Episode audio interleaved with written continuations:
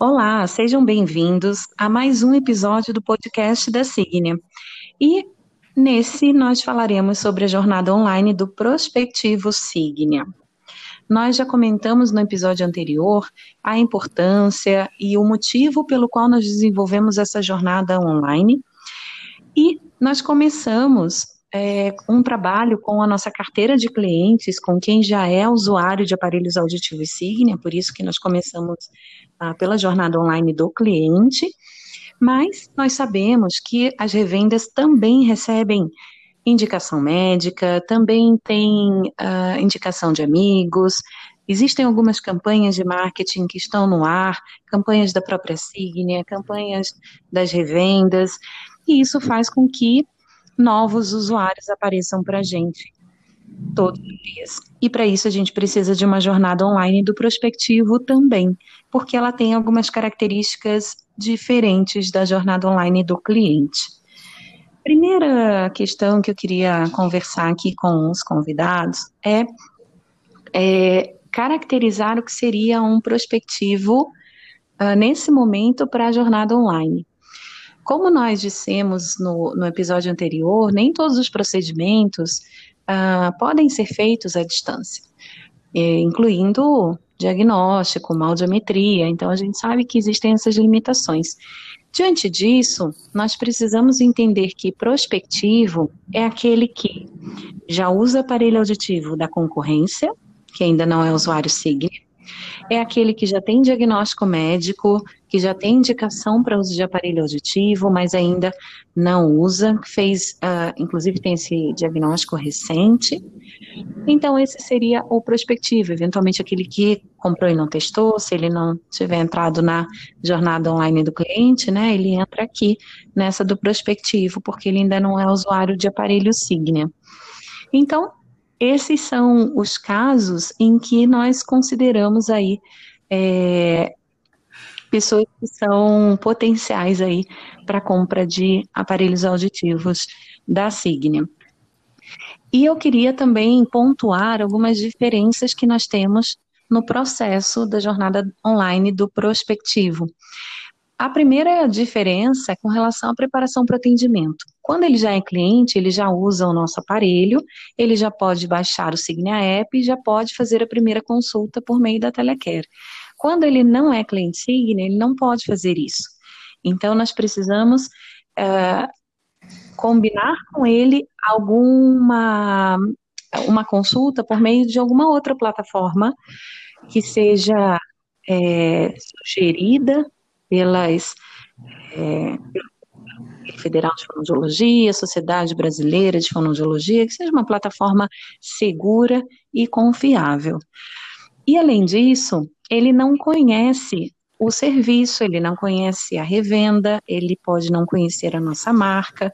Então é muito importante que ele também tenha essa apresentação nessa preparação para atendimento, ele receba vídeos institucionais.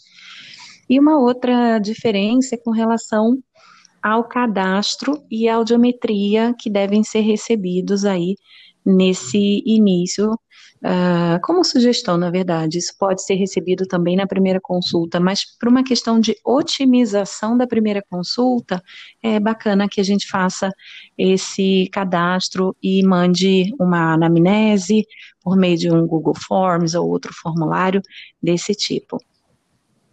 E a outra diferença é que a primeira consulta, ela é, gera a necessidade de um teste domiciliar quase que obrigatoriamente. Nós vimos aí no, no início do trabalho, uh, tivemos a experiência em algumas revendas, inclusive uma tentativa de, de fechar a venda nesse primeiro atendimento, mas ela não foi bem sucedida. Então, a gente sugere que esse, nesse caso, no caso de um prospectivo, nunca usou aparelho, nunca usou um aparelho nosso, que ele tenha oportunidade de testá-lo. Então, a gente sugere também que seja feito dessa forma, ele seja colocado em teste domiciliar. E o pareamento e a instalação do Signia App, assim como as orientações para a utilização da Telecare, vão ser recebidos na consulta de recebimento, onde ele vai receber os produtos para o teste e ele vai receber todas as orientações do fonoaudiólogo. Então, essas são as principais diferenças aí na nossa jornada online do Prospectivo Signe. E eu queria saber dos nossos convidados se vocês têm alguma consideração, gostariam de falar alguma coisa sobre esse assunto. Ah, eu acho importante a gente é, lembrar que um, se é um prospect que está chegando pela primeira vez, nunca usou aparelho, é, ele precisa ter os mesmos pré-requisitos de um, usuário pela primeira vez que está indo no nosso centro auditivo. Então, ele tem que ter a indicação médica, ele tem que ter a audiometria, porque sem isso a gente não vai conseguir iniciar é, o trabalho. Vamos supor que a gente tenha recebido um paciente sem audiometria, eventualmente um prospect pode ter vindo um lead da internet assim, a gente vai manter relacionamento com essa pessoa, mas a gente não tem como começar o trabalho com ela nesse momento. Então, claro que o foco é no já usuário, porque a gente já tem é, os pré-requisitos para iniciar é, o trabalho. Mas nada impede que, mesmo que essa pessoa nunca tenha usado os nossos produtos, a gente comece esse trabalho na jornada online, lembrando desses detalhes uh, novos para apresentar a nossa empresa, apresentar a nossa marca, porque essas pessoas não são nossos conhecidos ainda, requer a criação de uma relação de confiança que ainda é inexistente, mas essa relação pode ser criada virtualmente, por que não? Né? Então, é, eu acho que a gente pode focar nesses clientes também. Exato, eu ia forçar, é, reforçar exatamente isso, é, sobre essa parte de que é, com os prospects que estão chegando, sejam eles usuários de aparelhos auditivos ou não, é, como eles estão chegando, eles teoricamente ainda não nos conhecem, então é muito importante de fato a gente ter é, toda essa comunicação preparada, né, de como se apresentar, é, como apresentar a marca, o, o, centro auditivo. É bacana, de repente, também vocês é, reforçarem nas redes sociais também depoimentos de clientes de vocês. Isso sempre traz é, uma, uma relevância, né? É, bem legal para quem está chegando, né? Então a pessoa entrar no seu site ou ver nas suas redes sociais que as pessoas é, gostam do seu serviço, gostam do produto que vocês vendem, isso acaba trazendo uma confiança de fato desse, desse cliente que está chegando agora. Então, invistam nisso, em contar um pouquinho é, da história de vocês e, e do trabalho de vocês. É legal, e eu queria até acrescentar uma, uma informação a gente precisa tangibilizar muito o serviço, especialmente quando o atendimento é online, à distância, né? E uma, uma ação que tem sido feita por algumas revendas, que tem, tem sido bem legal, é divulgar o consultório virtual da Fono na rede social. Então, mostrar o cantinho que ela atende, mostrar como ela atende, como ela está preparada, é, que estão todos os produtos à mão. Então, isso passa uma impressão legal também.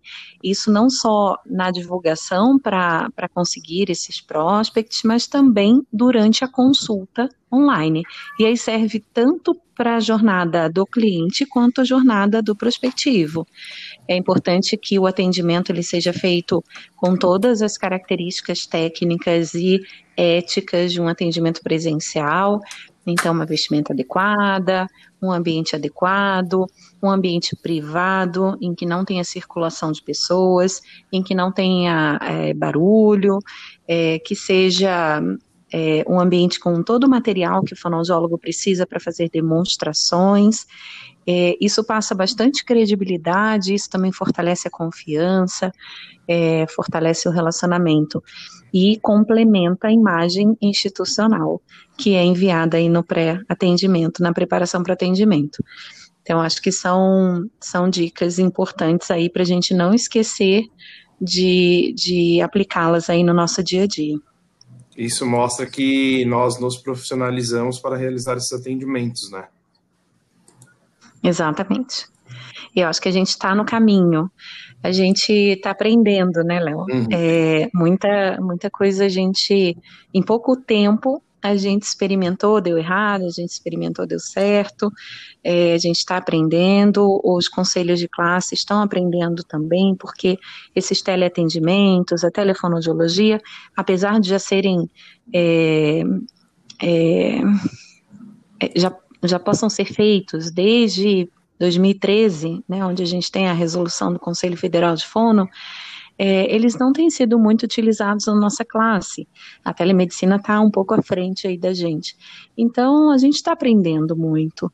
E o objetivo, inclusive, desse canal, desse podcast, é a gente trazer sempre a, as informações atualizadas para as nossas equipes, para as nossas revendas, para que a gente tenha exatamente isso que você falou, um desempenho cada vez mais profissional e mais eficaz e eficiente. Porque eu acho que no final das contas é isso que a gente quer. A gente quer otimização do nosso tempo, otimização do tempo do nosso paciente e a gente quer resultado. E tudo de uma forma ética e profissional. Então a gente está no caminho certo. Bom, então muito obrigada pela participação de vocês. Acho que foi super bacana essa nossa conversa.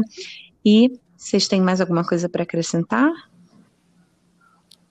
Não, amor. Não, amor. Ah, acho que é isso. Então tá bom. Muito obrigada e a gente se vê no nosso próximo podcast. Obrigada, tchau, tchau. Tchau, tchau gente. Muito obrigado. Tchau, gente. Tchau, obrigada.